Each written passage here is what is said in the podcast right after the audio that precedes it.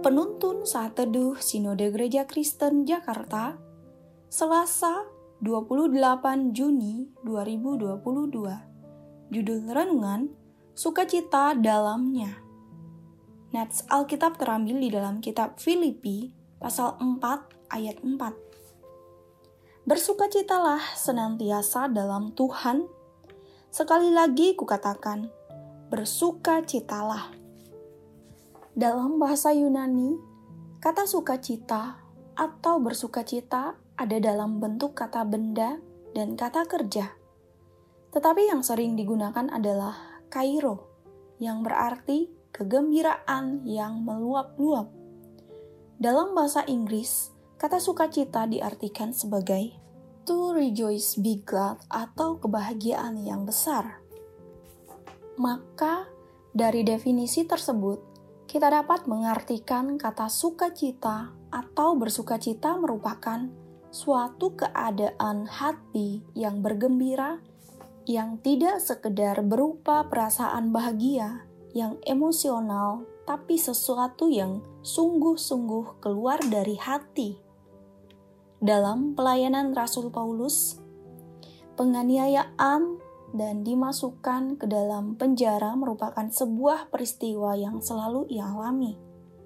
Sesungguhnya, Paulus punya alasan kecewa, sedih, marah, protes, dan jengkel karena kondisi yang ia alami.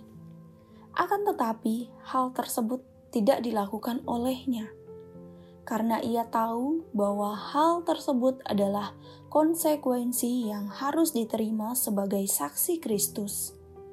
Namun, hal luar biasa yang Paulus sampaikan kepada jemaat Filipi melalui suratnya ini adalah ia bersuka cita.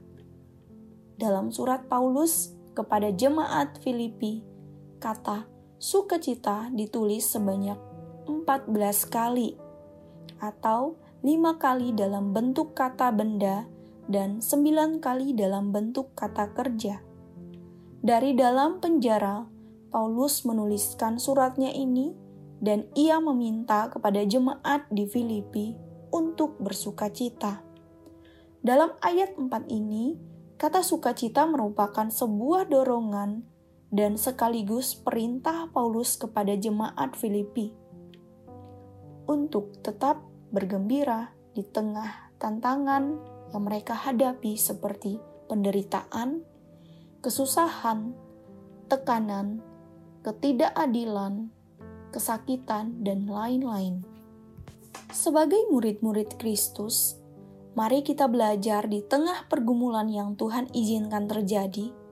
Tetaplah kita datang kepada Dia untuk dapat merasakan anugerah Allah yang besar Rasul Paulus memberi teladan dengan tetap bersuka cita, sekalipun ia sedang dipenjara karena dituduh sebagai pengacau saat memberitakan Injil. Kekhawatiran memang sering muncul di dalam kehidupan, dan hal itu wajar dialami oleh setiap manusia. Namun, dengan bersuka cita dan terus berdoa, maka damai sejahtera dari Allah yang melampaui segala akal akan terus memelihara hati dan pikiran kita dalam Kristus Yesus. Walau harus berjalan dalam banyak pergumulan, janganlah kita bersungut-sungut, tetapi jalani dengan sukacita bersama Allah. Amin. Terima kasih, Tuhan Yesus memberkati.